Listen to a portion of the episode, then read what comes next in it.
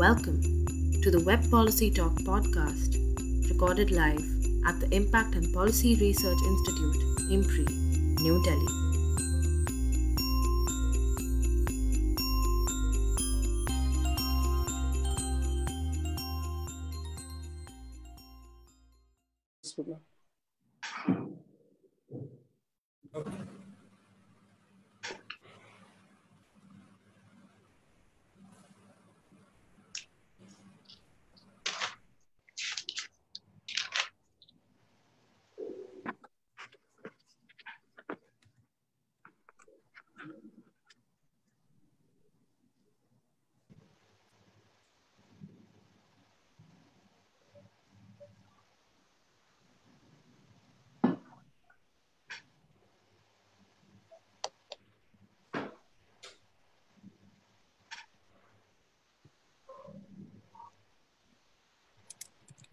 Good morning.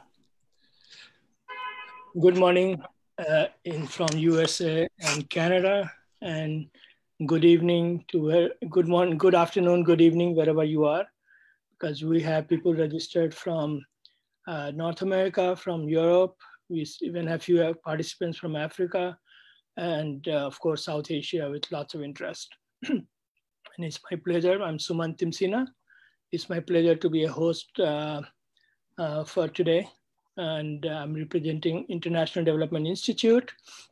And I'm here to introduce uh, host organization and moderators for today. And they will, they, they, are a lot more knowledgeable on subjects, subject matter than I am. And they will uh, be doing 60 minutes interaction altogether. And uh, they, first the panelists will speak for a few minutes and uh, we have received many questions when you were registering. So they will, will entertain those questions with panelists. And if time permits, we will take few questions live as well. And this event is being telecasted, uh, broadcasted live on Facebook pages of host organization, International Development Institute, and uh, IMPRI. So let me just uh, go ahead and uh, introduce uh, both organization first.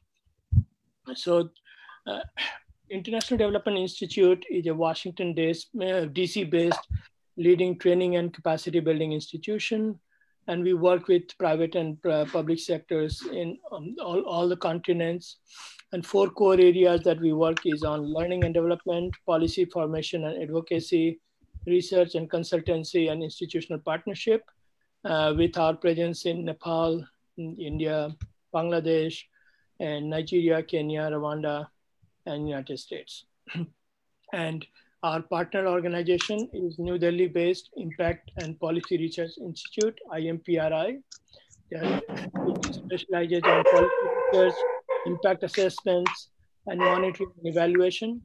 Their subject verticals are in comprehensive areas of economic development, governance, and the environment, its core strength relies on network of diverse and credible research professionals from different uh, field of study and practices. And, and with this uh, difficult time the entire world is facing with COVID, I just wanted to uh, make sure that we are all safe and we are using uh, every single precaution that and following the guidelines of whichever country we are in. And, uh, and it's a very difficult time. And uh, there is not much uh, we can probably do other than just trying to stay safe. And uh, with, uh, with those notes, I'm just going to go over some housekeeping. So some housekeeping rules are the speakers, our speakers are going to uh, keep their microphone uh, mute uh, so that there's no background noise when the other panelists are speaking. And I have my colleagues in the background, Arjun, Parashu and Roshan, thanks for helping us uh, in all these efforts. And I'm going to introduce our uh, uh panel, uh, our moderators, and then uh, moderators will come and I'm going to disappear for a few minutes and they will take, and you are in safe hands with them after that. And uh, first moderator I'll introduce is Dr. Ambika Adhikari. He, he, has been a long-time friend with us. He lives in uh, city of Tempe, Arizona, and is a principal planner for the city of Tempe. He's heading its long-range planning division He's also a senior sustainability scientist and frequently faculty associate at Arizona State University. And he has earlier held position of uh, research professor at the university. He was director of international programs at DRPA Incorporate in Toronto and Washington, DC, providing consulting services to projects funded by the World Bank, ADB, and Canadian International Development Agency. In Nepal, he was associate uh, professor at in Institute of Engineering at Tribhuvan University and later country representative of IUCN, International Union of Conservation of Nature. He's a fellow of American Society of Nepalese Engineers, member of American Institute of Certified Planners, a certified lead, uh, leadership in energy and environmental design, an accredited professional and uh, PMP. He received his Doctor of Design degree from Harvard University and Masters of Architecture from University of Hawaii. He was fellow special program at Urban and Regional Studies at MIT. He has authored one and co-edited five books related to planning, environment, and development. He has published a number of journal articles and write-ups in newspapers, um, etc., etc. So uh, Dr. Ambika Adhikari, and I'll introduce my other colleague who will be uh, moderator for tonight, and she is Dr. Simi Mehta. And uh, Simi is the CEO and editorial uh, director of Impact and Policy Research Institute, IMPRI. She holds PhD in American Studies from School of International Studies at JNU, New Delhi. She was Fulbright Fellow at Ohio State University in USA she has been visiting faculty to University of Idaho, visiting researcher at uh, Food and Agriculture Organization, FAO of UN uh, liaison office in Washington, DC. Her areas of research includes US and India's agriculture and foreign policies, international security studies, sustainable development, climate change, gender justice, and urban environment. She is a avid writer she frequently writes in the print and electronic media and research journals and is the author of the book Lessons on Sustainable Development from Bangladesh and India. Uh, it's published in 2019 by Palgrave, New York. She's a managing editor of Journal of Development Policy Review, hosted by Indrastra uh, Global New York. So having said that, uh, Ambika ji and Simi, so uh, it's all yours. Thank you so much.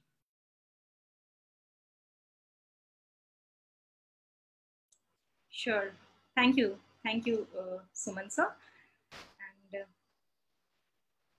Ambika sir, uh, with your permission, I would uh, begin the program. So uh, good evening, everyone from New Delhi.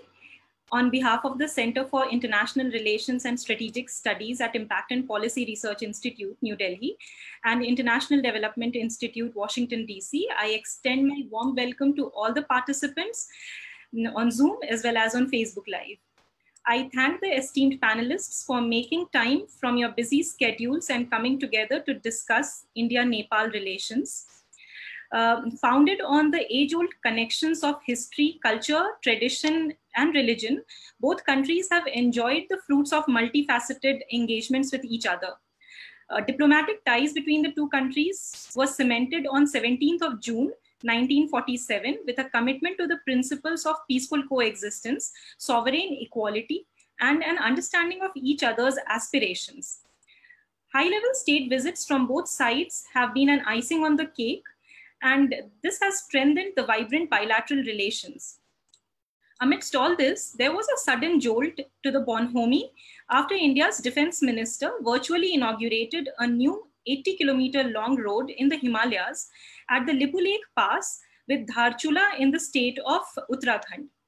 This was protested by the government of Khadga Prasad Sharma Oli as it contended that the road crosses the Nepalese territory and accused India of changing the status quo without diplomatic consultations. Very soon, the Oli government responded by making a constitutional amendment to the administrative uh, and political map of the country showing that the Limpiadhura, Lipulekh, and Kalapani as part of its territory. This generated strong protests from the Indian state. In this situation, the strategic importance of the region cannot be underrated. This, uh, this new road is perhaps the quickest and the shortest route from New Delhi to the Tibetan Plateau. It is an important trade route and a passage for thousands of pilgrims to visit the holy Mount Kailash. Therefore, there is no doubt that it is in the best interests of both the countries to settle the border disputes and display pragmatism in their bilateral relations. To provide an in-depth perspective on the border dispute, we have with us an expert panel from India and Nepal. I'm delighted to introduce to you our guests from Nepal. We have with us Honorable Member of Parliament, Dr. Uh, Minendra Rijal from, uh, from Nepal, uh, who is a member of the Central Working Committee of the Nepal Congress Party. He has previously served as a Minister for Information and Communications and as a Minister for Constituent Assembly, Parliamentary Affairs and Culture. Dr. Rijal is also one of the architects of the mixed electoral system adopted by Nepal to ensure greater social and gender diversity in the Constituent Assembly. He is also currently a shadow finance minister, member of parliament of Nepal since the year 2006. Honorable Dr. Rijal is also uh, is also a member of the special committee to oversee supervision, integration, and rehabilitation from former Maoist combatants. Um, he is also a former member of the National Planning Commission of Nepal. Dr. Rijal earned his Bachelor of Science, Bachelor of Law, and Masters in Management from Tribhuvan University in Nepal. He has also earned a Masters of Management degree from SUNY, SUNY at Buffalo, New York and an MPhil and PhD in operations research from the Stern School of Business at New York University.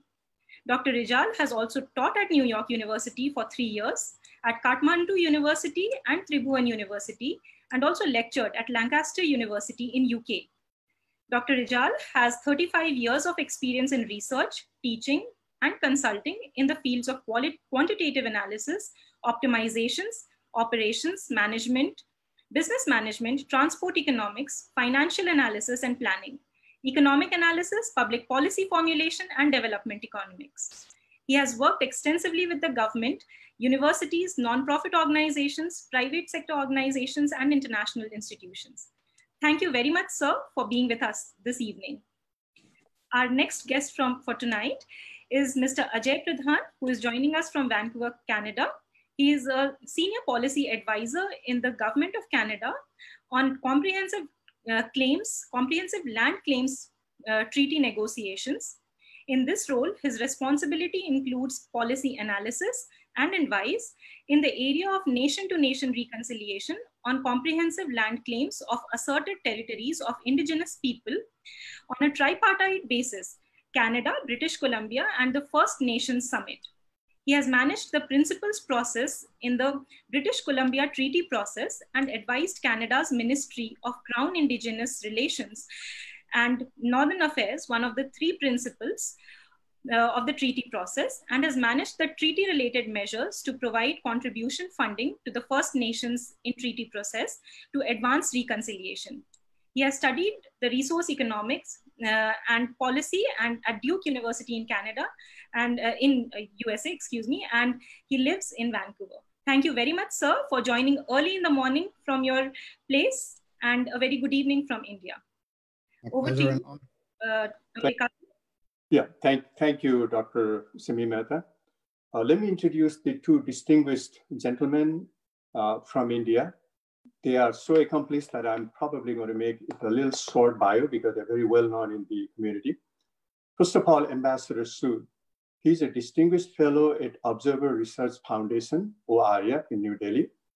He joined the Indian Foreign Service in 1976, first serving in Brussels, Dhaka, Geneva, and Islamabad in many different capacities. As a deputy chief of mission in Washington, DC, uh, at the ministry, he set up the disarmament international security affairs division in the foreign ministry in India and led it for eight years. He had served as India's first ambassador and permanent representative to the Conference on Disarmament in Geneva, and later as ambassador to Afghanistan, Nepal, and France. After retiring in 2013, Ambassador Sood was special envoy of the Prime Minister for Disarmament and Non-Proliferation a position he held until May 2014. Many other hats, but I think this should do for now. Major General P.K. Chakravorty is the winner of the Silver Gun in his Young Officers course. He tenanted prestigious appointments in the Indian Army, serving also as the defense attaché to Vietnam, where he developed his interest in the Asia Pacific region. A prolific writer and strategic thinker on security issues, his erudition renders logic and substance to his writing and explores options, often new and substantive. Major General Chakravorty is a, uh, holds a PhD from Hindustan University in Chennai and MPhil from Madras University. He's written numerous periodicals, books, and articles, and his areas of interest are strategy, firepower, defense procurement, net assessment, South and Southeast Asia, Indo-Pacific, and left-wing extremism. The officer is also associated with the projects and articles on Indian Council of Historic Research in New Delhi. So very highly accomplished two individuals from India. So Simiji, you do you want to start or you want to give me a little bit of a background and start the question? What is it? Yes, I can uh, just give a little bit of a background to the um, distinguished panelists. Okay. Uh, the, so uh, the way we'll uh, hold the session is that uh, I, we would request all of the panelists to uh, give their opening remarks for five minutes each. And um, after uh, your opening remarks, we'll have um, uh, two sets of questions um, by um, uh, Ambika sir and myself. And uh, after the questions have been answered, we'll be taking uh, some of the questions that have already been sent to us on email and uh, then we'll be taking questions from the chat box uh, depending upon the time. So I request all the participants to write their questions and identify the panelist whom the question is to be uh, asked. So uh, this is the uh, format. So with this, I request Honorable um, uh, Member of Parliament, Dr. Minendra Rijal to make his opening remarks. So could you please unmute your mic? inviting me. Um, Sumanji, Ambikaji, uh, and others. Uh, certainly very good to see uh, Ambassador Sood after uh, such a long time. I mean, he's been a good friend. Uh, first of all, I mean, let me try to introduce this uh, uh, as something that is not very new. A lot of people, I believe, I, I might be wrong here, but I mean, in, um, a lot of people in India do have a feeling that, that that this is something Nepal has brought up uh, uh, very recently and at uh, the behest of uh, some political developments, which is not true. We've been saying this for the last 23 years. In 1997, when uh, then Prime Minister Honorable, Right Honorable I.K. Gujral visited Nepal, we uh, brought up this issue and was recognized as a pending issue, one of the pending issues between our two countries. In 2000, when Prime Minister G.P. Koirala visited India, uh, uh, this was recognized as one of the outstanding issues. Uh, since then, in all bilateral uh, meetings, this issue has been raised. And we've been consistently saying that this is something that both sides would have to sit down and uh, resolve it. From India also, we have always heard that uh, India is willing to sit down and there was a joint border management committee which worked for a long time resolved uh, nine, almost 97% of the uh, border dispute between uh, our two countries, and, and that to the satisfi satisfaction of both the countries. And these, there are certain places where we still have differences, and they, uh, since we are neighbors, I mean, we cannot we cannot change neighbors. I mean, no matter how prominent India will be in the international scenario, Nepal will still remain as a, as, as a, uh, as a neighbor of India. And no matter how and where we are, uh, we as Nepalese, I mean, India is a very important friend, very important neighbor, and we have, uh, as, as was rightly uh, pointed out by the uh, host, uh, that our our relationship has, has, been age old and very friendly relationship. Actually, I mean, it predates uh, the the formation of our respective political countries. I mean, we in past, even before when Nepal was there and India was there, uh, people from our uh, both the countries, I mean, did, did have a very close rapport with each other. Having said that, I guess, I mean, now we all have to recognize that uh, the situation today is not what one would like to see continue for too long.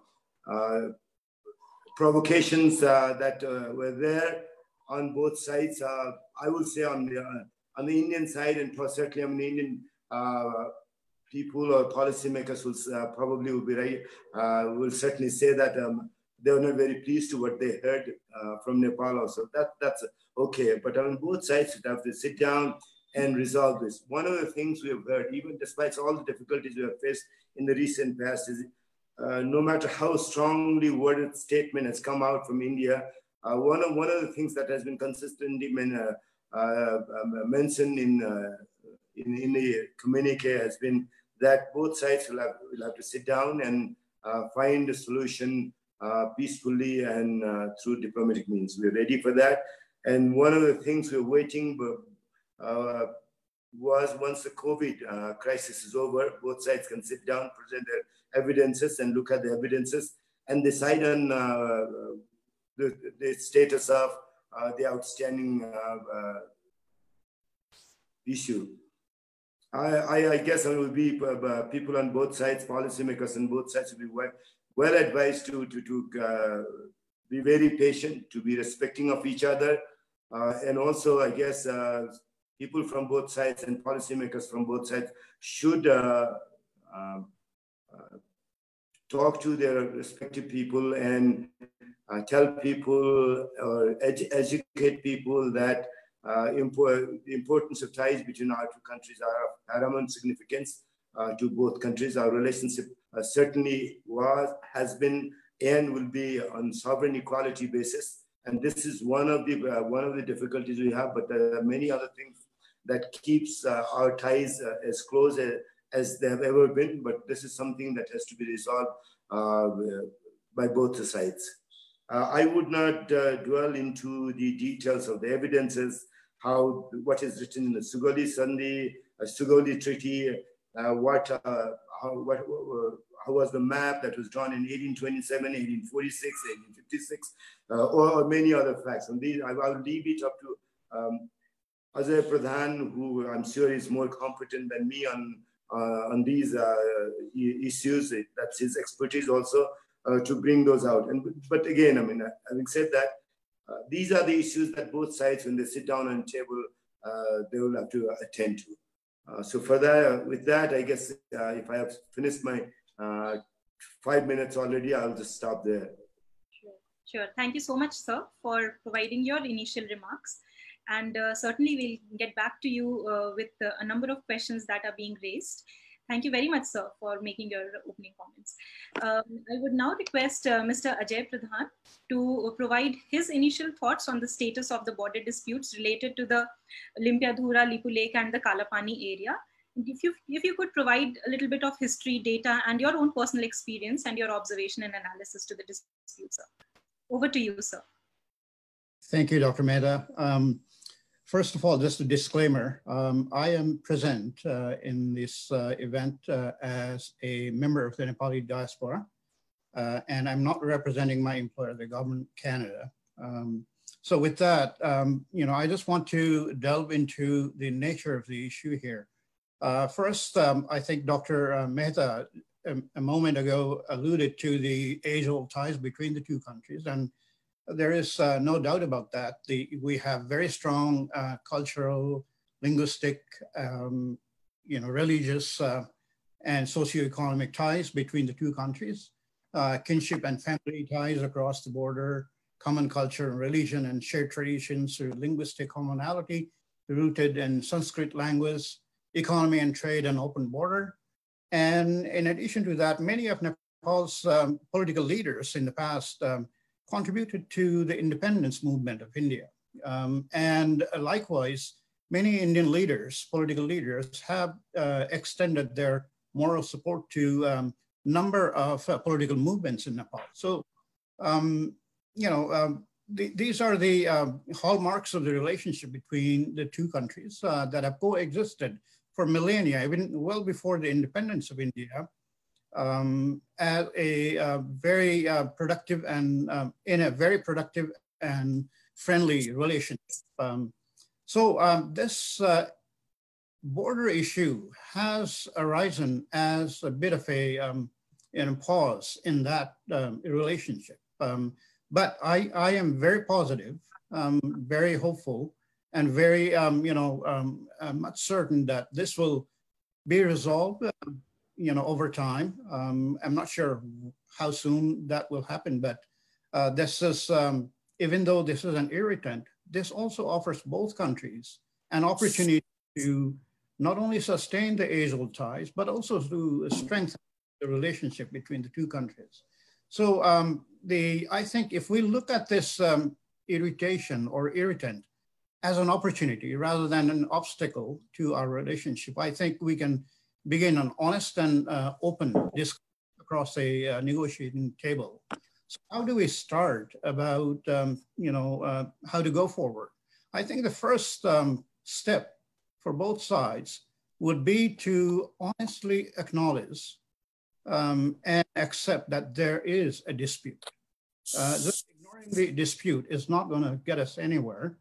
Uh, so uh, that is the first step. And, and then comes the, the issue about the evidence sharing by both countries with each other. And each uh, country will be doing their own strength of claim analyses um, you know, on the um, evidences and records submitted and shared by the um, counterpart. Um, that's how I think uh, the um, the negotiation process will begin. And um, you know, this is the um, just the process to maintain a um, you know the relationship that the two countries have.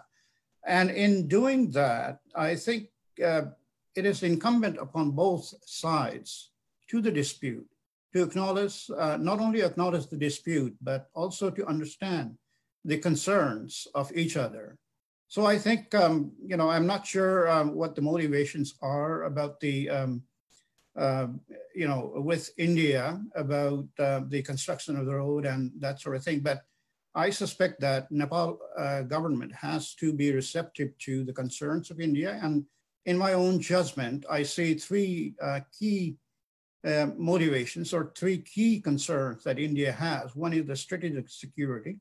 The second is the cultural and religious pilgrimage to Kailash Mansarovar. And third, um, not the last one, but the trade and um, you know um, transit to um, broader China and Tibet through Lipulekh Pass. Um, so um, the with the uh, negotiated, you know, negotiation process, I think the two parties can come to a negotiated resolution and settlement which is much more preferable to a court settlement. Um, I don't think court settlement is the way to go. Um, negotiated uh, settlement across the table and through diplomatic channels, not through public media and Twitter, but through diplomatic channels and face to face across the table, negotiation table, should be the way to go. I'll stop there. Great, thank you. Uh, Ambika sir, over to you. Could, could you unmute, unmute your mic?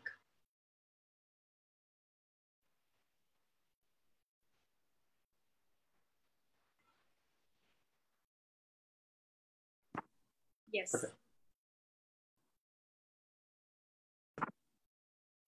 Thank you so much, uh, Dr. Simi Mehta. That was wonderful. Uh, before I go to Ambassador Sood and uh, uh General Chakravorty, Dr. Mehta laid out a really good background, which was uh, also added upon by Mr. Pradhan and Dr. Rijal. Just a couple of sentences I would like to add to frame the whole thing, and then I'll come to uh, Ambassador Sood. The relationship between Nepal and India is also very asymmetrical. These are neighbors, but in terms of population, India is 47 and a half times bigger than Nepal. In terms of the geographical area, India is 22 and a half times. Economy of India is 100 times that of Nepal. And uh, the Indian exports to Nepal just amount to about 2%. So there's uh, uh, some level of asymmetry but uh, things were spoken before. We have a shared heritage, most importantly, open border. And majority of the disputes do happen among the enemies or people who are not very friendly. We happen to be very, very friendly for a long period of time. And more importantly, we have very similar values that we share, we share.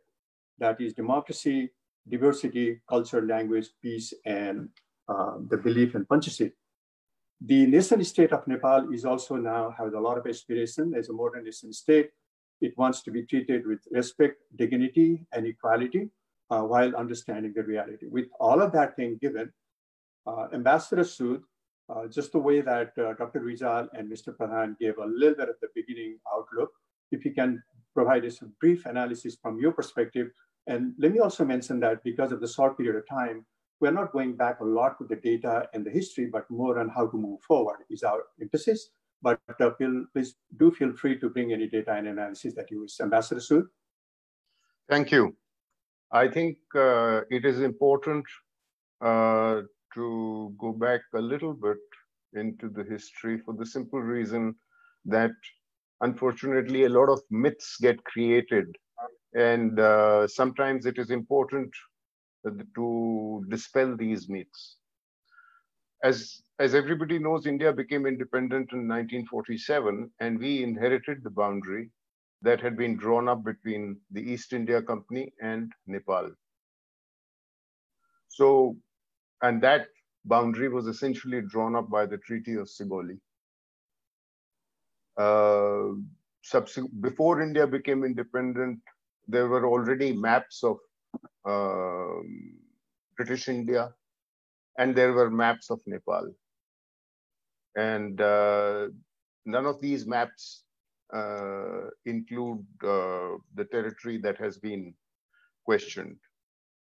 After 1947, as uh, Dr. Rijal also told us, it was in 1996, 97 that the matter was raised for the first time. And obviously India said, yeah, sure, let's sit down and talk about it. Um, I, when I was ambassador in Nepal, and I remember my time there with great affection, I have had occasion to talk about this. And uh, the subject that was often talked about was the issue of Kalapani. Now, Kalapani, as you know, is a very small piece of territory. And uh, the issue was that India had a military and sometimes the ITBP paramilitary force camp there. And uh, at no point in time was the issue of Lipulekh or Limpiadhura brought up at all during these talks. So, be that as it may, I mean, uh, I have I have maintained and I have stated this publicly on more than one forum, including in an interview with the well-known Nepali journalist Kanak Dixit, that I do think that uh, India should have engaged in a dialogue with Nepal when Nepal was officially asking us to discuss this matter. And I think that uh, because we were uh, somewhat tardy in doing so, I guess uh, Nepal was uh, a little upset.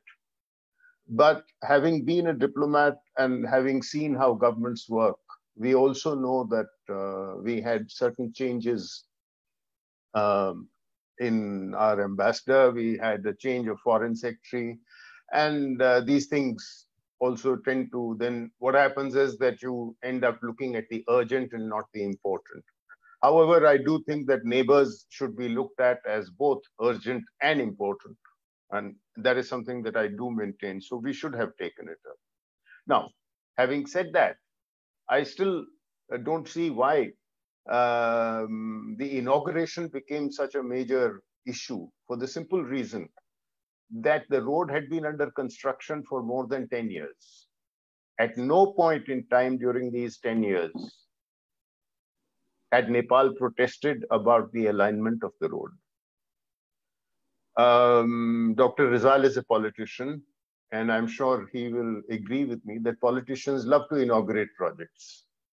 And so it is quite natural on the part of the defense minister to have wanted to inaugurate this road, particularly as uh, this was a road that is used by pilgrims uh, going to Kailash Mansarovar, and the pilgrimage season normally begins around this time.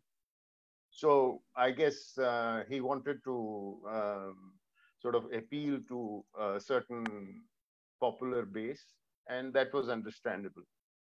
why that should have suddenly triggered a desire to uh, not just to amend the map, but then to further solidify it in terms of uh, through a constitutional amendment. I uh, fail to understand the motivation of that.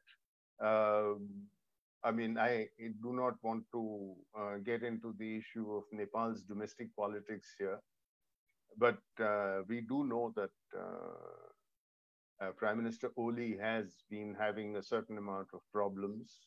And in fact, uh, he took this as a political lifeline. Uh, so, but now um, the way I look at it is that official level talks are pointless because no official, no foreign secretary, whether the foreign secretary of Nepal or the foreign secretary of India, can actually sit down and uh, have the mandate to change the maps. So I think we will have to wait and see uh, for some political guidance because now parliaments have passed, parliaments have adopted constitutional amendments and uh, ma maps have been changed. So I guess we have now created a territorial dispute between India and Nepal. And it is not going to be easy. I don't think there will be, it will be very difficult for uh, uh, people to have, uh, to get around this. And uh, I think this will certainly be remembered as Prime Minister Oli's lasting legacy to have created an insurmountable problem in India-Nepal relations. Thank you. Thank you so much, Ambassador Sood. I'm going to ask the same question to Major General Chakravorty.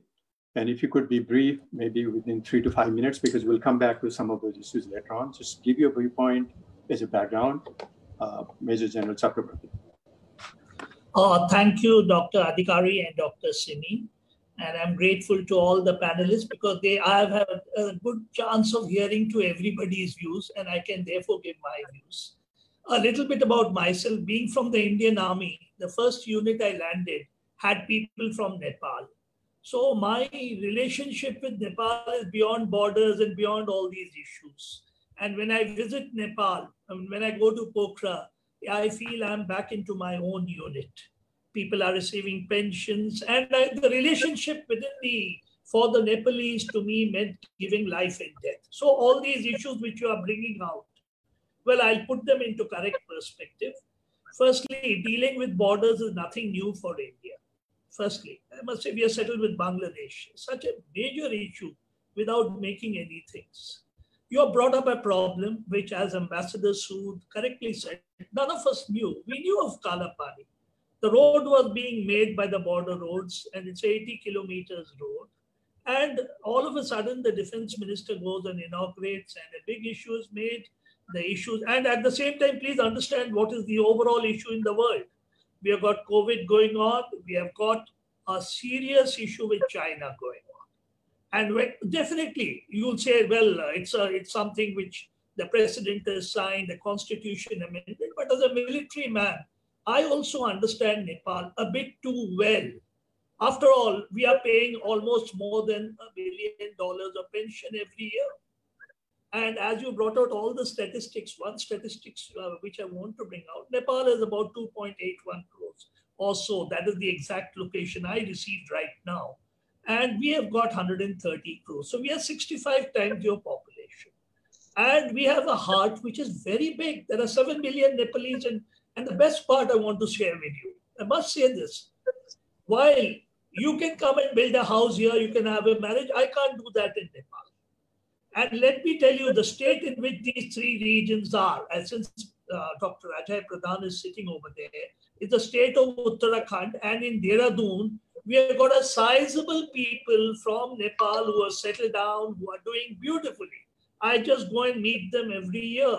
So therefore, these three, two areas have definitely come like a bolt from the blue as Ambassador Sood. I mean, I won't even report Lipule and Lipumitra. Definitely a one night no. Kalapani certainly was an issue which was raised and definitely but the point is now you have taken it to such a level well as an army man nothing surprises me because we deal with pakistan we deal with china i've written about the entire china border and how exactly two prime ministers, Jawaharlal Nehru and Zhou Enlai, and our diplomats struggled for so many years, and we are still struggling.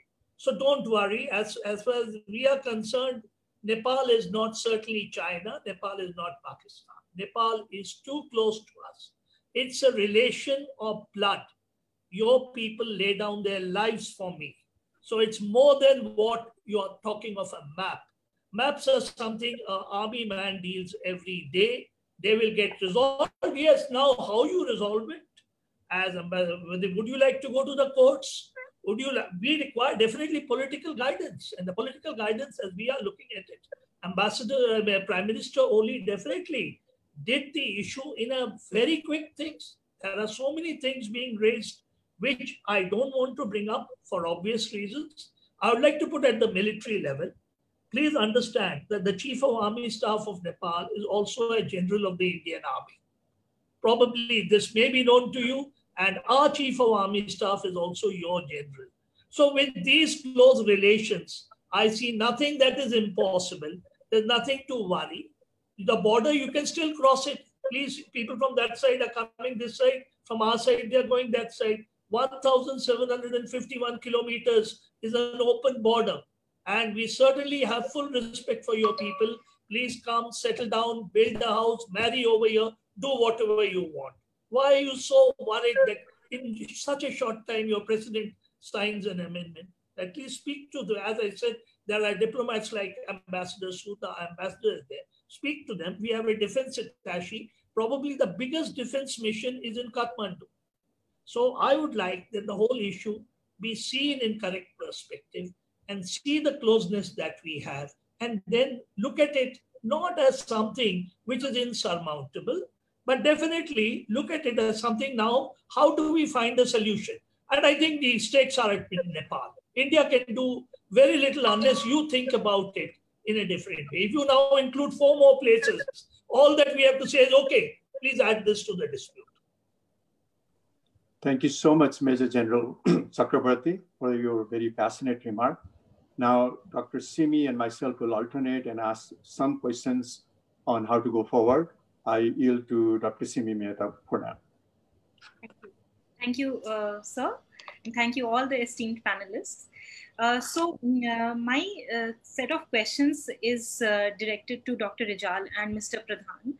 Um, uh, and it's perhaps uh, you could uh, uh, you could combine these set of questions with with responses that you would like to make to your to the Indian panelists.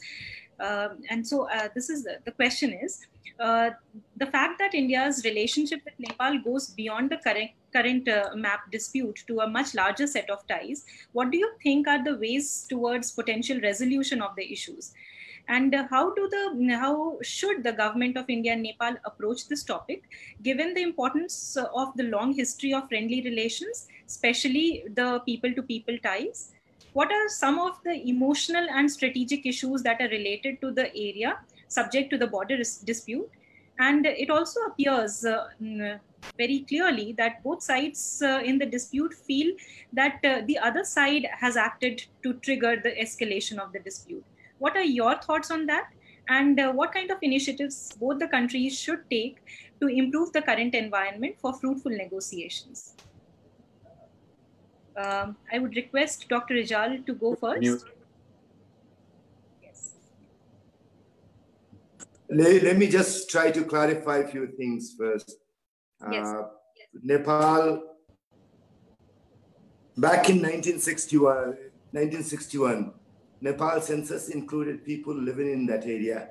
Uh, 1959, during 1959 election to the general election to the parliament, people from this area uh, did participate in the election, voted, uh, and until 1961, people in this area were paying regular land, land tax, uh, and we have evidences of that. And we have maps uh, which were published in 1827, 1846, 1856, but but the thing is, I'm not going to go into details of that. What I'm saying is, we're ready to sit down and talk about it, present our evidence. Be willing to uh, sit down and look at the evidence uh, evidences India has to present. We are not asking for an inch of land that belongs to India. Yeah, we very strongly feel, uh, and our we feel that our evidence pretty strong. And then we, we, we what we're saying is we'll present our evidence, we'll sit down and, and talk, and then uh, uh, resolve this. Uh, I guess I mean, that could that could be done when we both sides will agree to sit down. That has not happened. Uh, during the initial phase of uh, COVID crisis, uh, the letter we received from India was once both countries and societies are done dealing with the COVID crisis, we can sit down and resolve it uh, through diplomatic means. We're waiting for that, as was rightly pointed out. Uh, uh, inauguration, virtual inauguration was done. and after the virtual inauguration was done, remarks from Chief of Indian Army came, which suggested that Nepal is doing uh, this at the prompting of uh, another neighbor, which which is, which is very unfortunate. Some of some of the comments I'm seeing uh, um, online also, a lot of people are thinking, I mean, why why has uh, China been brought into it? Why has Pakistan been uh, brought into it? We have not brought it. I guess I mean, Indian media is fond of talking about China. Indian media is uh, Indian so, social network is fond of talking about. Um, uh, Uh, China and uh, Pakistan inducing Nepal to do it? No. And this is not something recent that has come up. Uh, as I pointed out earlier also, uh, this has been there for 27 years. And then this, uh, Ambassador Sood was right when he pointed out that we should have long before sat down and looked at the evidences and tried to resolve it. And then again, and this is not something that uh, does not happen between two neighbors. I mean, this is not something that has not happened uh, uh, to, to uh, either of our countries. I mean, we've resolved border issues with China back in 1960. 97% uh, of the border um, uh, is pretty clear uh, between our two countries. Every time when the Joint Commission has sat down, we have always said our Nepali side has said that said that once the entire border issue is resolved, then we'll sign the papers. Uh, at times we have heard from the Indian side that I mean, whatever has been resolved, let's sign it and then work on the rest uh, and resolve it. Uh, that's that's Indian uh, position. So I guess certainly it's very important that uh, both countries would have senses, sense to sit down, uh, resolve it. if it belongs to India, India keeps it. If it belongs to us, we keep it.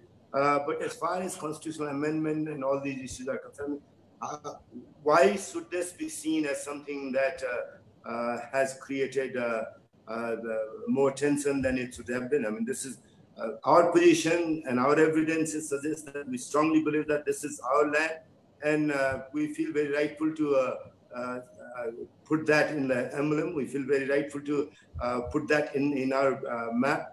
this probably would not have been such had India not published a map which includes these uh, uh, part as, as an integral part of India. And that certainly uh, prompt, prompted us and I think was rightful for us to do what we did to present Nepal as we see Nepalese geographically.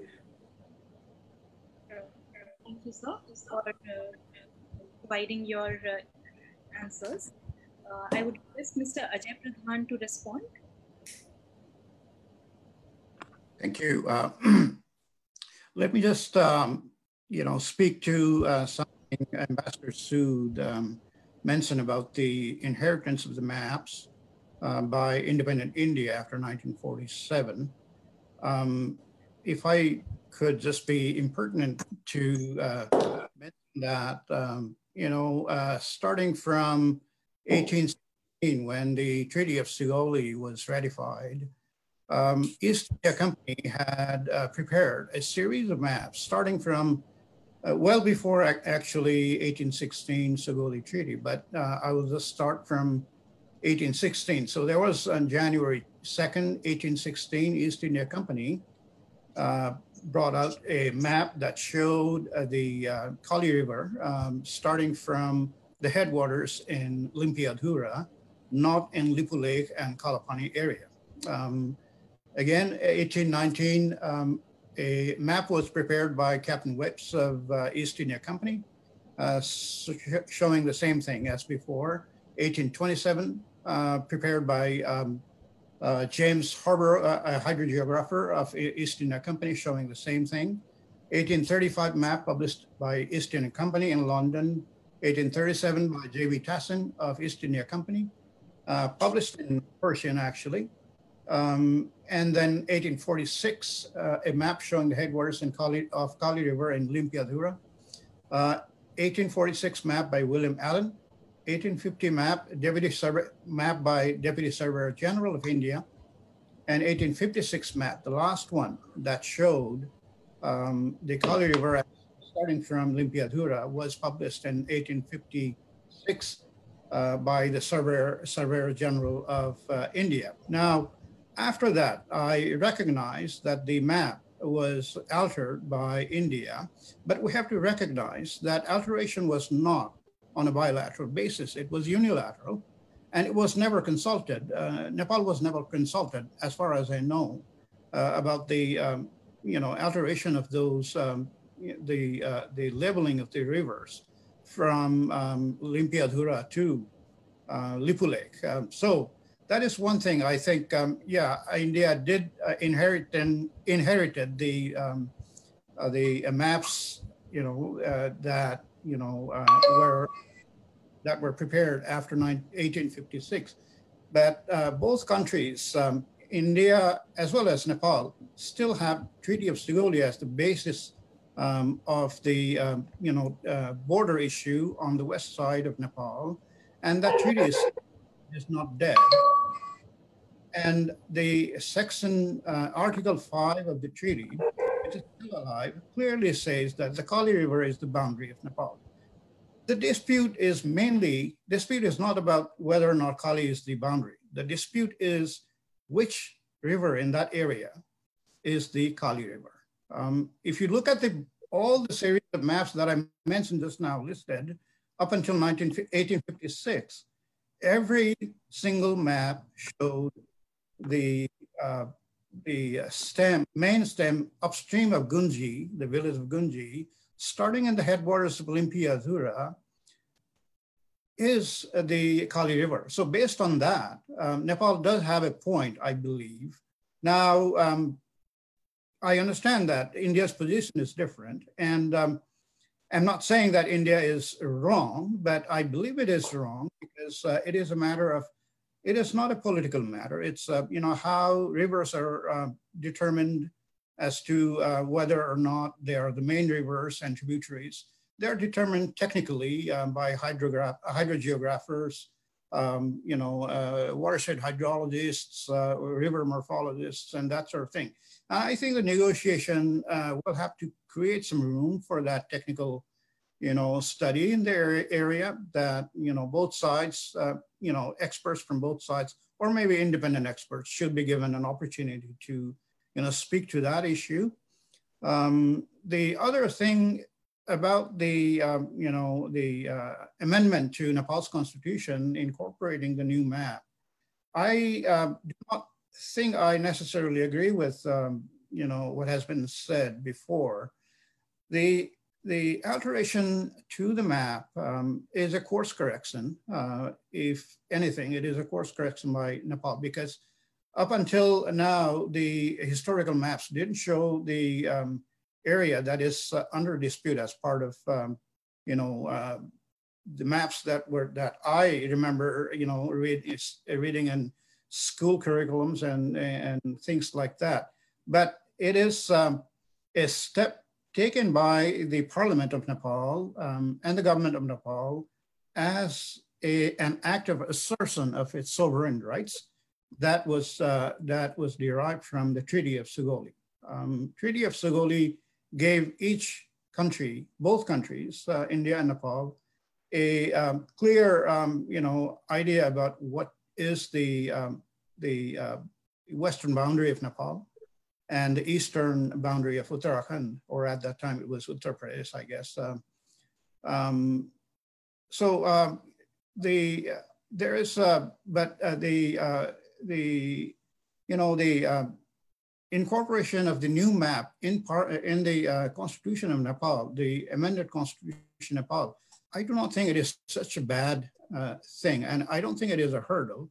If anything, it is a assertion of the uh, you know sovereign territorial uh, rights Uh, and then um, that is also um, something that you know can be a starting point, at least from the perspective of Nepal, to begin a negotiation. Nepal has to say to India, okay, what we believe is ours should be clearly communicated. And I think that act is a, um, a reflection of that. Thank you. Thank you very much, uh, Mr. Pradhan. Dr. Ambika, over to you. Thank you so much, uh, Dr. Mehta. Um, I just got a note from the organizer that we've been given a 15 minutes grace. So in terms of time management, we have another 20 or 22 minutes remaining. We started just a couple of minutes late. So please do be do um, uh, consider time. I hope you're available. I'm going back to Ambassador Sood with the same framing question that uh, Simi Mehta asked, which is basically the gamut of relationship between the two countries is very extensive. And there are also emotional issues. Um, like I mentioned before, Nepal also has an aspiration to be a more nation state. Uh, 30 million people, it looks very small just because it's between the two giants. Otherwise, it's a reasonable sized country. And given all of that strategic feeling and some sort of uh, the feeling that the other side triggered event. Um, uh, ambassador Sood, you've been ambassador to Nepal, you're a very keen observer of all of these things. Uh, what would be your opinion going forward, how these issues could be resolved and how would you react? Thank you. Uh, well, I think um, I'm very glad that uh, Dr. Pradhan has said that after 1856, the maps showed a different uh, alignment. India was not an independent country till 1947. And uh, so I would have thought that perhaps the British had had a political agent, the office of the political agent existed in Kathmandu um, after the Treaty of Sugauli. So perhaps if this was taken up, because I have seen every single Nepali map actually aligned the way it is.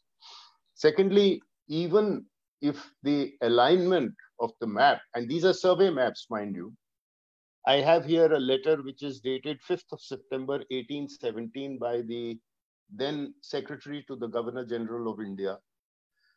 And he is writing on, mind you, this is 5th of September 1817.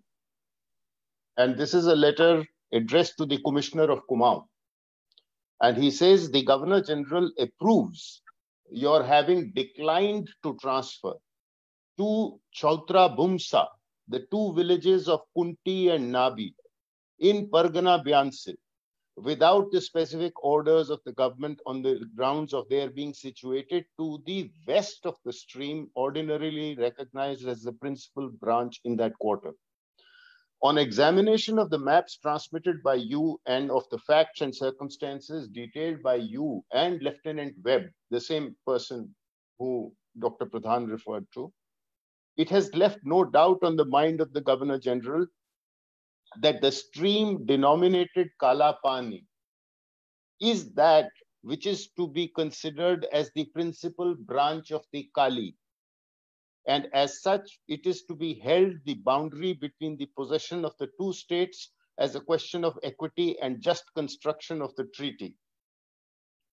He goes on to further say, you are authorized to pay Bumsa Sonar rupees 140.13 on account of the revenues of the villages of Tinkar and Chonguru. I mean, this is 1817. So I mean, I would say that the British very clearly, even in 1817, uh, the local uh, Raja or the local Chaudhry would have raised this, and it was dismissed by in 1817 itself, and the revenues of those two villages, and so that is how. Uh, so I frankly think that um, it is a little bit difficult. I mean, uh, Nepal as a sovereign state should have taken it up with the office, with the political agent of Britain who was posted in Kathmandu from time to time. And uh, so, therefore, it's a little bit difficult now to uh, take this up at this stage. Yes, we agreed to talk about it. And I, and as I said right at the outset, I think we should have dealt with it more seriously. But then, you know, I can tell you about a number of issues from the 1990s. We've had the uh, successive prime ministers of Nepal have raised the issue of the 1950 treaty. We have always agreed to talk about it. And I can tell you that when I was there and every time there would be the foreign secretary level talks or the foreign minister was coming and I would go to the foreign ministry to discuss the agenda for the talks. And I would say, well, should we take this up? And I would invariably be told, no, no, no, we don't want to take it up. It's we'll wait. We haven't done our, we, we haven't, we need to do some more preparatory work for us. And it had never been taken up. But uh, what this example shows is that uh, you can't let differences spend indefinitely because then differences become um, disputes. That is one. Secondly, I would like to submit that uh, civil servants do not have the mandate. I mean, I heard what Dr. Pradhan said about, and Dr. Rijal also said that why should the, the fact that there is a constitutional amendment, why should that make a difference? I'm afraid it makes a hell of a lot of difference because I do not think that even forget a Nepali foreign secretary, even the Nepali prime minister will have to get a mandate from the parliament to be able to discuss something.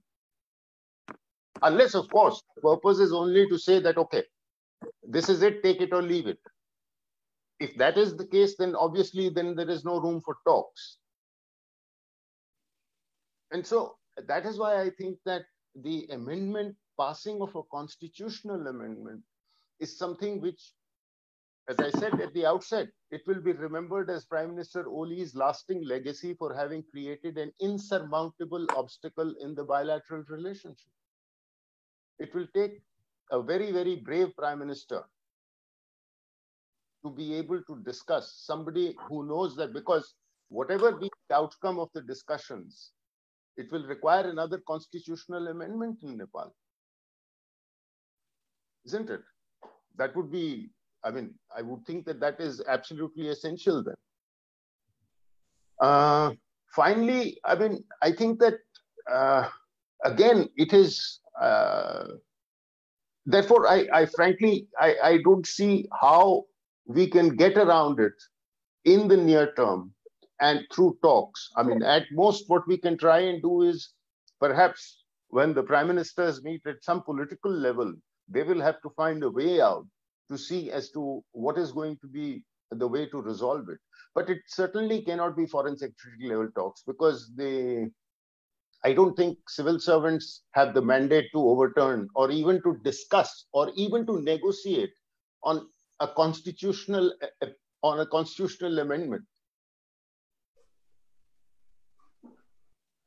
Thank you. Thank you. Thank you so much, Ambassador Sood. So given the limited time, we've also been getting a lot of questions from the chat box. I'm going to ask the similar question to Major General Chakravorty, who spoke about his excellent relationship and his feeling with the overall relationship with uh, uh, Nepal and India. So I'm going to give him the opportunity to think of that whole gamut, very wide relationship. This is only one of the irritants, just one item which probably can be resolved. But I'm also going to uh, build in just a couple of the chat box questions to him.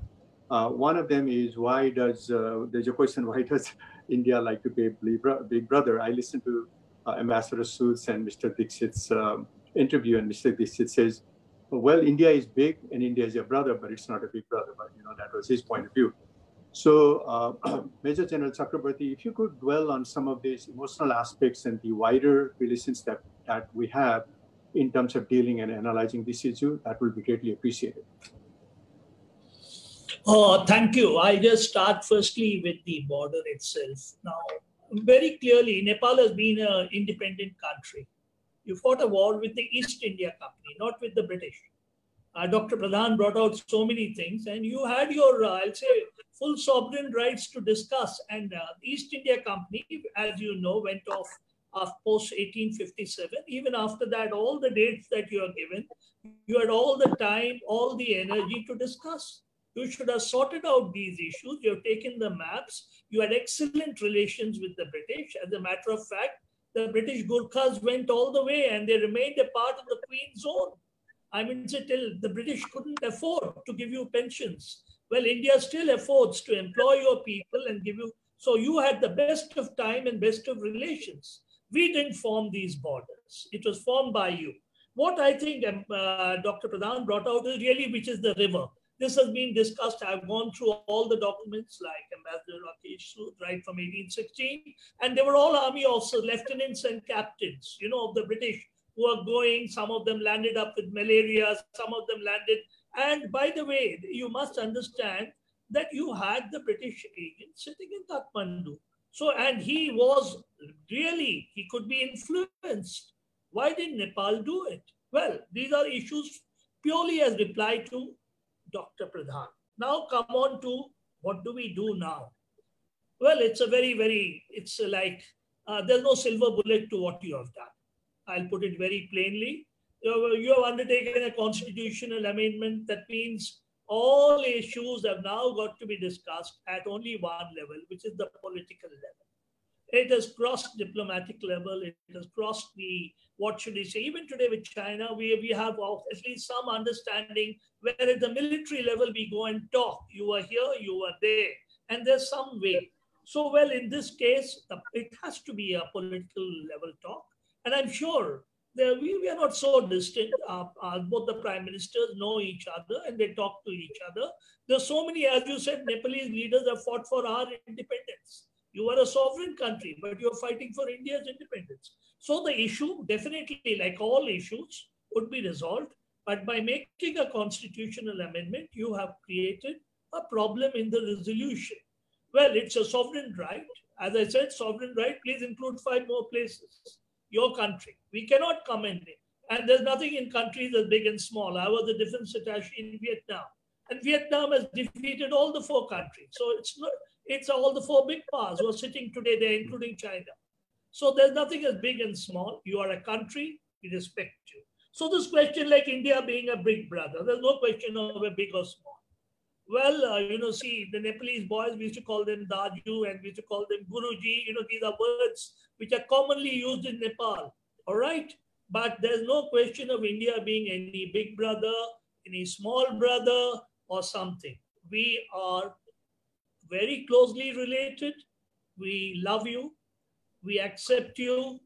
I can tell you that no country, if you can give me one example, can a Canadian citizen join the United States Army or a Mexican citizen? Today, the Indian Army has 32,000 Nepalese boys. And you've got officers, you've got generals, you've got brigadiers. We have accepted them. So what is the elder brother and big brother? Today, a Nepalese a colonel who may be my CO, a he may be my brigade commander, and I may be posted in Kashmir under him. Who's the big brother then? I would be getting my one day's casual leave, and you know, those of you who know how difficult in the army it is to get a day's casual leave, I'll be getting it from a Nepalese citizen. So where is the elder brother and big brother? We are equals. We believe in each other. We respect you. We respect your parliament. We respect your constitution. We respect all of you. And all issues have to be resolved by certain norms. And those norms have to be international norms. They cannot be something that, as Ambassador Sood correctly pointed out, which a diplomat can take on. See, once you reach a particular level, we cannot. And India definitely, I don't think, has any wrong notions. As a matter of fact, you should read Ambassador Shyam Saran's book, where I think is brought out very clearly.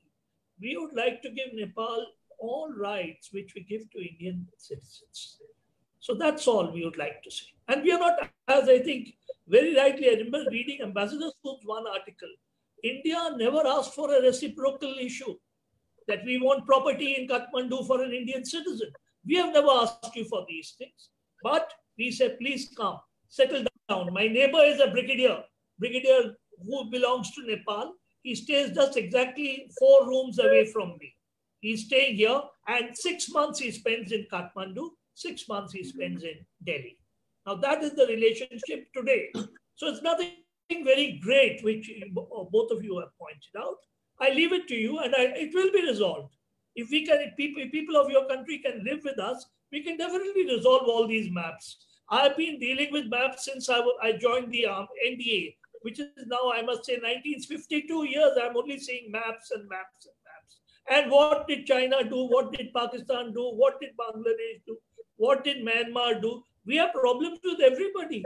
Don't think you're the only country. Whoever is there, there's problems even between houses in Kathmandu. People are fighting whether the gate should be here or not there. So these are issues. Please give us time, and only time will help us to resolve. Thank, thank you so much, Major General Chakravorty. Very passionate, lots of really good message on love and friendship. That's greatly appreciated. Now, in terms of the time, I think we've got another 10 or 12 minutes remaining.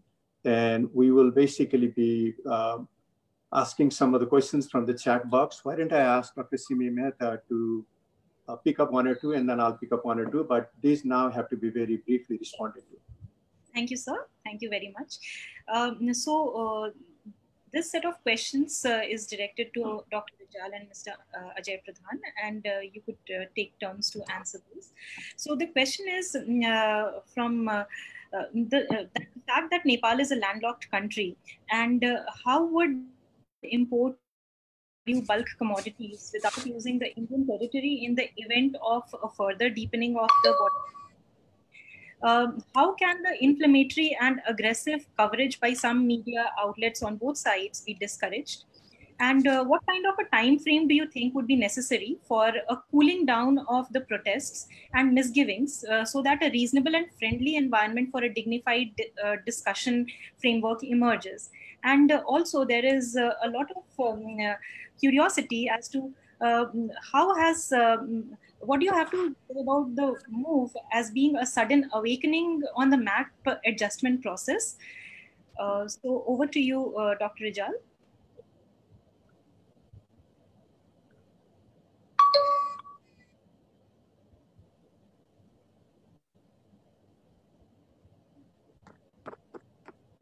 Dr. Rijal, are you here with us?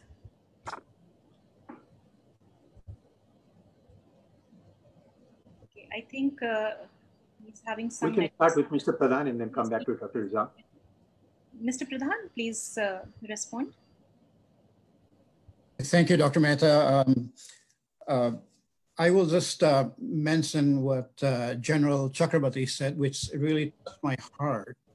I actually was born in India, and I have great love uh, for India and Indian people although I never became an Indian citizen, but I feel very close to India in every respect. I have traveled all across India, met uh, many Indian people in my life, and uh, have formed a really uh, long-lasting friendship with a lot of Indian friends um, in Nepal and here in Canada as well. And uh, when I was in the US, many, many friends there as well.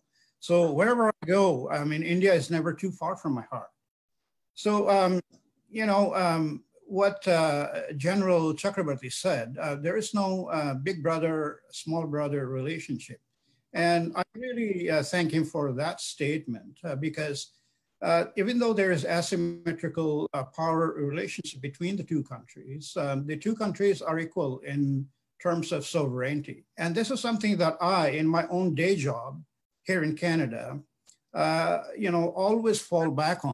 Um, I work um, as a um, as a as an advisor in the area of treaty negotiations with um, uh, First Nations in Canada, and um, you know First Nations are small communities, um, and there is a great asymmetrical relationship between the uh, the country of Canada and the First Nations. Uh, but the negotiations when uh, begin uh, Canada never considers uh, the, the negotiating parties as small or, you know, small brother or something like that. So thank you, uh, General Chakravorty, about that statement. I really appreciate that.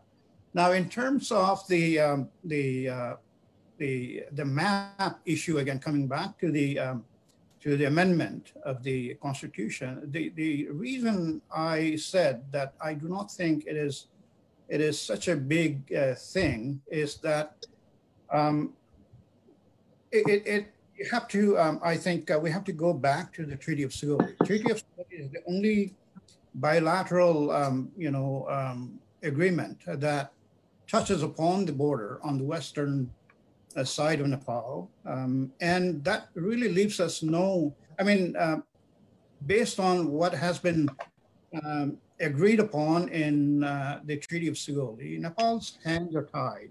Either it, it has to accept India's position that the river originating from Limpia, sorry, Lipulekh is the actual Kali River. And if that is the case, then India, there is no uh, claim for Nepal. But if uh, India agrees that, you know, uh, there are some evidences in the, um, uh, in terms of the historical uh, records, um, you know, maps um, starting from, um, you know, 1816 right up to 1869, and I acknowledge Ambassador Sood's reference to the 1817 um, map, um, then I, I, will speak to that in just a, in just a moment. Um, but you know, um, either Mr. Pradhan, Mr. Pradhan, could could we be in the interest of time a little brief, please? That will be appreciated by every, from everyone. Okay, yeah. Uh, so I mean, the issue is, um, uh, you know, for Nepal, it is either you know agree with one uh, you know river or the other river as being Kali, and so uh, the amendment to the constitution is basically a reflection of that. Um, India and Nepal's position that you know the uh, the Kali River starting from Limpiadhura is the is the uh, you know the actual Kali River. Then the other one is just a tributary, based on all these scientific and uh, you know physical parameters. Um, and we don't we're not getting into all the scientific you know uh, analysis of that thing. But and this is the kind of things that I think will be discussed across the table um, uh, when the negotiations start. So I'll leave it at that for now. Uh, can you hear me now? Yes. Okay. I'm, uh, I do not think I will have a lot of time to uh, speak uh, on the details of the evidence we have, but still, I guess, I mean, two, two things I would, I would like to quickly point out. Uh, back in 19, 1815, uh, a letter from Lord Hastings uh, dated June the 1st. What it says is uh, the eastern boundary will be the Kali, which rises in the snowy mountains and pursues nearly a direct southerly course to the plains where it assumes the name of Gogra. That's one. And second, I want to like to read uh, when uh, uh, Bhutia, uh, landlord of Kumaon, retained three villages of Gunji, Nabi, and Kuti, and uh, then rulers of Nepal protested, and the letter that uh, uh, I would like to quote the letter, John Adams' letter, who was acting secretary at that time. He wrote a letter to G.W. Traill, Commissioner of Kumaon, to surrender those villages to the regime of Nepal with a copy of letter to Edward Gardner and the resident commissioner of British India in Kathmandu then. So these are the issues that we can, when we sit down and discuss, we can present our evidences. Uh, India can present its evidences. So I mean, if the land belongs to us, it should stay with us.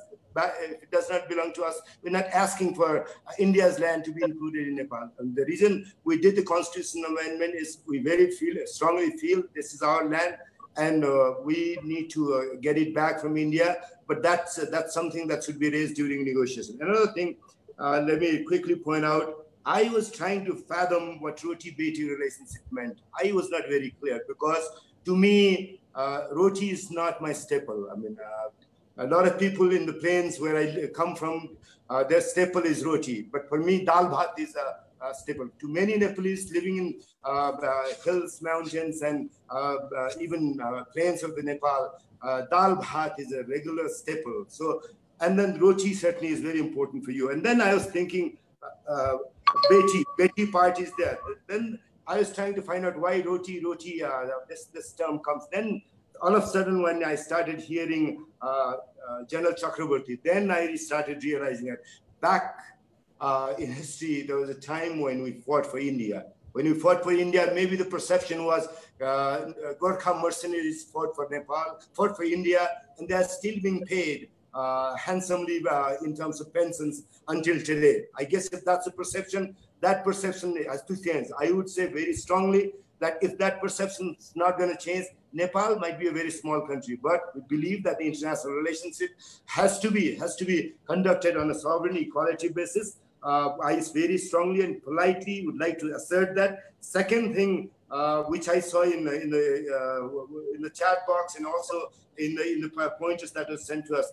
Citizenship for Indians marrying uh, Indian women marrying a Nepali man. Nepal is trying to uh, amend the uh, law so that it becomes more difficult. She has to wait for seven years. It is it is not just about Indians. My daughter-in-law is a Chinese American. She has nothing to do with India. She has ne never even set her foot in India but she also will have to wait for seven years to get the citizenship. And I am very strongly opposed to that. I think I mean culture culture is very important. I very strongly support uh, that there has to be a way uh, for her to get the citizenship if she, she wants to get the citizenship of Nepal. If she does not want, that's her choice. But I mean, tying anything Nepal does to, to bilateral relationship in, between Nepal and India and thinking that Nepal cannot think of uh, the best interest of Nepal and India uh, as, a, as a age-old friend has to think for the best interest of India Nepal. That perspective has to go away. And that's creating trouble. Uh, I, I, guess I, I, was a little blunt, but I thought I mean, it would be good uh, that I bring it up so that I mean perspective on both sides uh, uh would be heard pretty well. Thank you. Sure. Thank you, sir. There's just a follow-up question. If you could just uh, be briefly uh, able to answer it. Uh, the question was about how would Nepal import low-value uh, bulk commodities using the Indian side of the territory in the event the mm, border dispute deepens. Uh, could you provide your perspective? I would not even like to think that the uh, border dispute will deepen to that level and then we'll see something of the sort that we saw in 2015 uh, uh, to what I refer, we, we popularly refer to as India blockading Nepal. I cannot imagine that happening. If anybody is modeling that that's something that could be done, that's very unfortunate thinking. Okay. Um, Dr. Mehta, if I may, I would want to ask a very quick question to Ambassador Sood and uh, General Chakravorty. And uh, in the interest of time, we've been getting quite a few interesting questions on the chat box. And one of them relates to the initial uh, framework that I was putting in. The aspiration of the modern Nepali states are different. There's a very large diaspora, at least 1 million people of Nepali descent living in developed countries permanently. Um, and of course, we have migrant workers, which is another 4 or 5 million people. So in the last 10, 20, 30 years, things have changed. The way that the Nepalese think are not exactly the way that maybe Mr. Pradhan and myself think. I also studied in India and Gujarat. It's like my second home. But the new generations kind of treats the world equally and they are they value the Indian relationship, but they also want to assert their kind of independence and uh, equality and justice. So from that perspective, uh, Ambassador Sood and uh, Major General Chakravorty, any any points of view that you have, you know these things like a palm of your head. Thank you. Well, you know, um, um, I think that uh, the uh, point has been made both by Dr. Pradhan and by Dr. Rijal uh, that Nepal has to be uh, treated uh, and you know with uh, equality and so on. And I don't think, I think General Chakravorty has also said that at no stage do we think of Nepal in any way other than as dealing with a sovereign equal nation. And if anything, you know, um, we have tried to be as uh, magnanimous or as generous. I mean, this is uh, we can go into uh, a lot of details about uh, um, various programs that we've done, etc., which continue to date. I mean, you know, 3,000 scholarships, uh, tens of millions of dollars on flood control and management and things like that. Over a hundred million, and in all kinds of things. I mean, we were the even when the earthquake, unfortunate earthquake took place. I mean, the largest contribution that was announced, which was uh, was by India of a billion dollars, 40% grant. I mean, so I don't think we have, other than being as as generous as we can be, we I think have uh, there is no question, in my mind at least, that we would look at Nepal as a sovereign state and uh, respect its sovereignty. So, having said that, uh, I would say that uh, in terms of uh, looking at how we want to deal with fundamentals of the issue, I think when I was there, uh, you know, uh, I used to hear a lot of uh, misperceptions about the 1950 treaty. And 1950 is one is the first treaty that India is signed with Nepal. And this time it was an independent India and an independent Nepal, and we signed this treaty. And so I read the treaty. And uh, after that, I actually organized a three day uh, conference among Nepalese and Indians just to discuss the 1950 treaty and to clear some of the misperceptions that have become so uh, prevalent between among the people that it is an unfair treaty, it is an unequal treaty, that it is a treaty that was imposed. I can tell you, having gone through the history, that it was actually a treaty that the Nepalese regime sought. And they came, uh, I mean, they sought it for the simple reason that uh, the Nepalese regime was extremely nervous at the Maoist revolution having taken place in China and the Chinese having come into Tibet. And they felt that they needed to solidify and their relationship with India. And that is how the 1950 treaty was done. And that's where the motivation came from. And it is actually a rehash of the 1923 treaty which Nepal had with British India. And I think today, if we want to, uh, you know, if, if there is uh, a major change, Dr. Adhikari, as you were talking about, and yes, uh, if the then perhaps Nepal should come out and say how they want uh, that fundamental treaty to be renegotiated. What should be the contours of that? I think it would be a good idea instead of because I know this for fact, and as I mentioned, when we actually come around to having official level talks, since the prime ministers on both sides have agreed for the more than 25 years now that we are ready to review and update. And incidentally, you know, we had a very similar treaty with Bhutan. It was signed in 1949. It was also called the Peace and Friendship Treaty with Bhutan. Now, obviously, the same changing demographics and all that 2007, we reviewed and updated, and we signed the new 2007 Peace and Friendship Treaty with Bhutan. So it's, uh, you know, uh, from our side, I don't think there has been any reluctance on that score. Perhaps if we need to, we should relook at the mm-hmm. fundamentals, and perhaps maybe when we start relooking at that, uh, Nepal can, if the, if Nepal feels that it has been treated with less than equal this thing, I think it should all it will show up very clearly that actually the treaty has enormous privileges and advantages to Nepali citizens because the rights are extended or exercised not on a reciprocal basis, but on a non-reciprocal basis.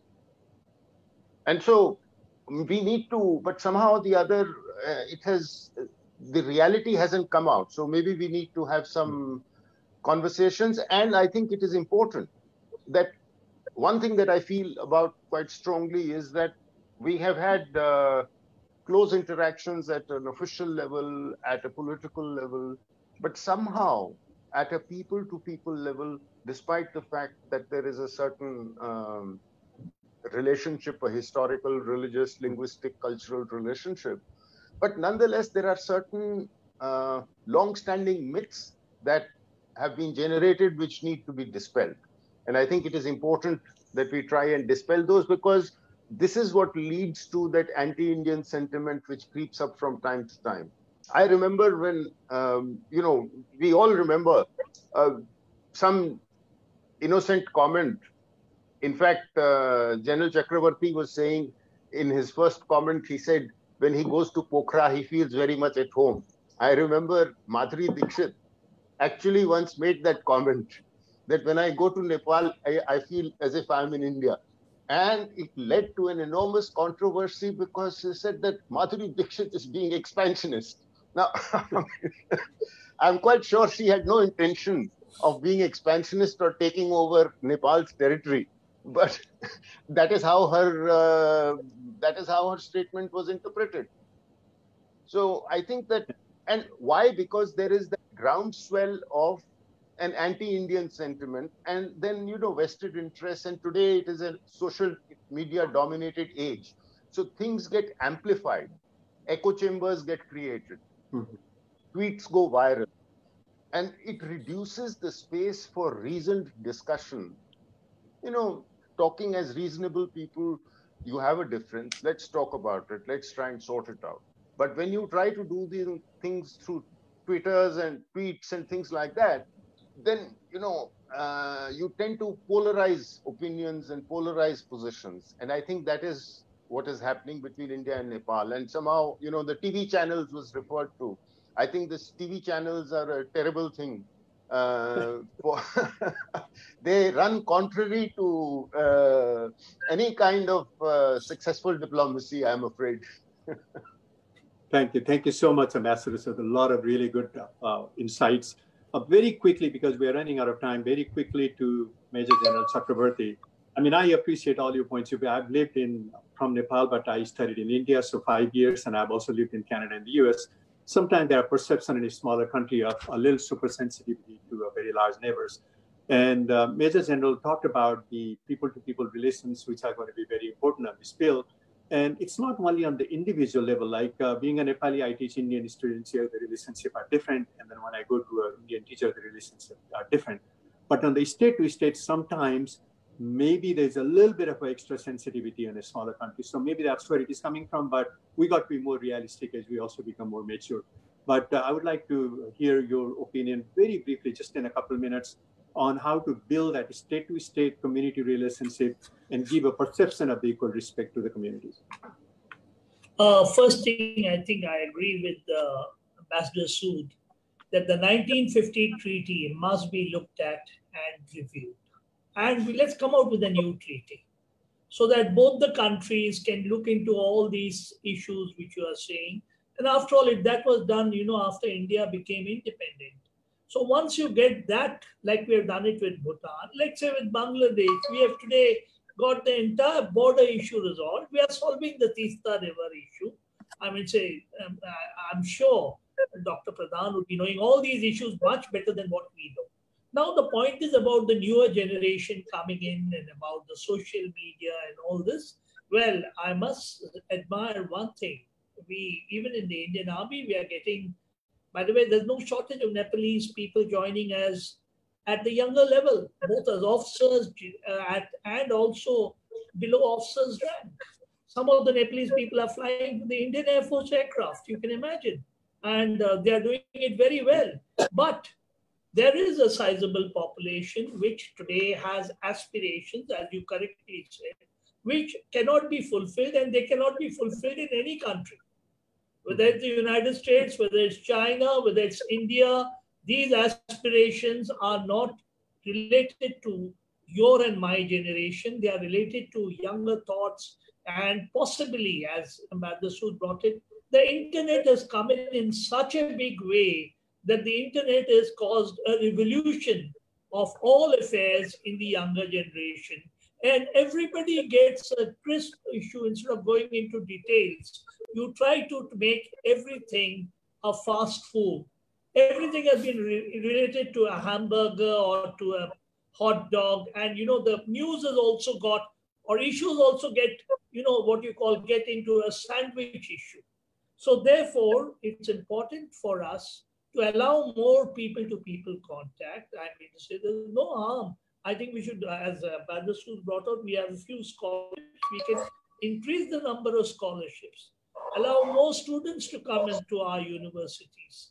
I think that, and we also should send, because you got, today I was surprised, my mother was not well, and there was a Nepalese cardiologist. They are good pulmonologists. Don't think that they are only in the Indian army as officers.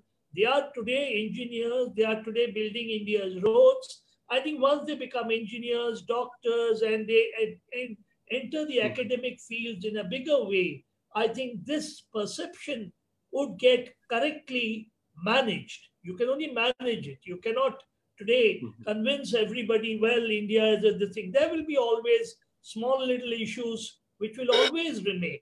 Maybe we, our generation, was more sympathetic to each other and we could possibly take them in stride.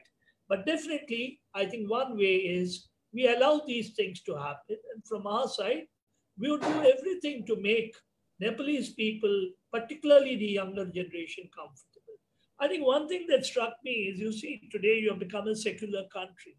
But all said and done, a sizable population of yours can visit our temples in big numbers, and maybe we could create good accommodation for you to allow that to happen so that they feel happy. After all, bulk of your population belong to one religion, and then you got Buddhists also.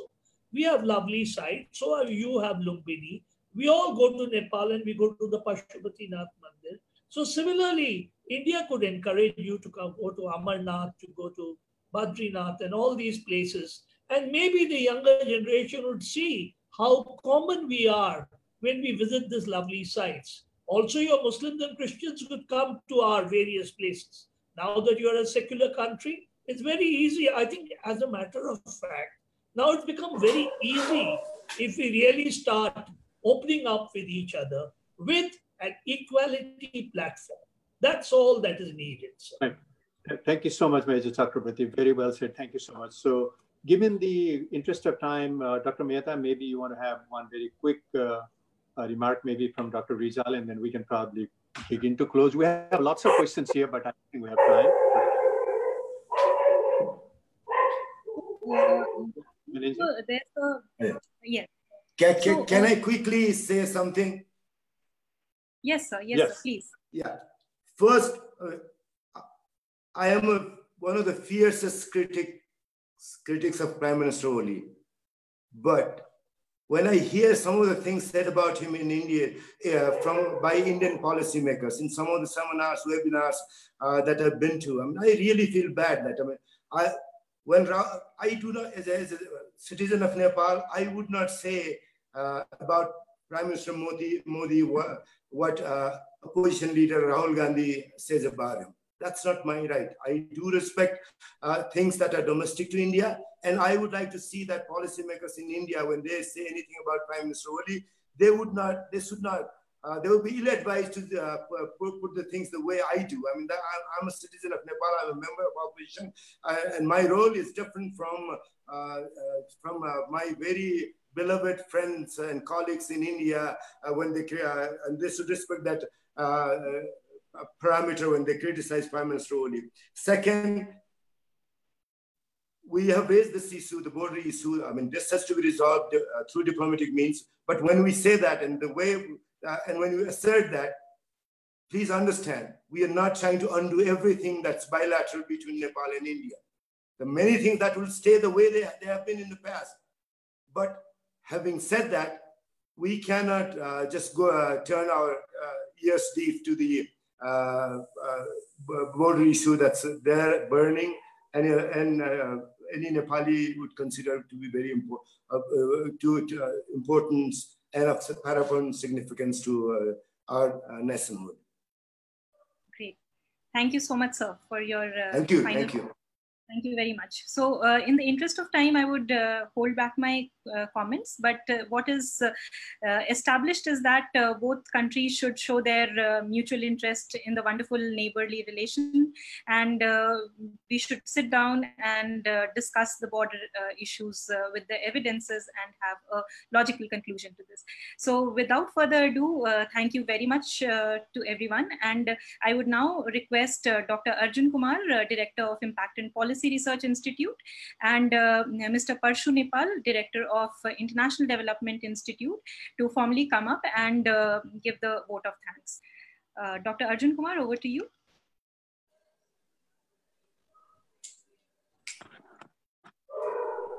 Uh, shall I go first or Parshu sir should go? Yes, that's okay. Uh, Arjun, you can start. Okay, thank you. I'll just be very brief. And uh, uh, I would like Yes, I would like to propose a vote of thanks.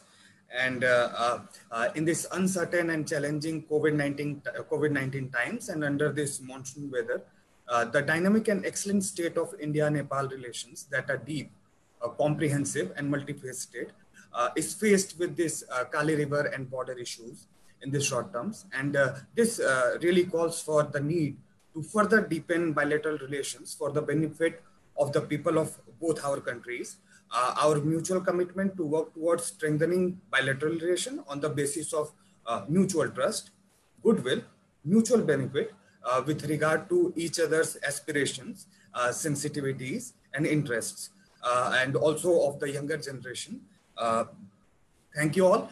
I would like to very much thank our panelists, Ambassador Rakesh uh, Sood sir, Dr.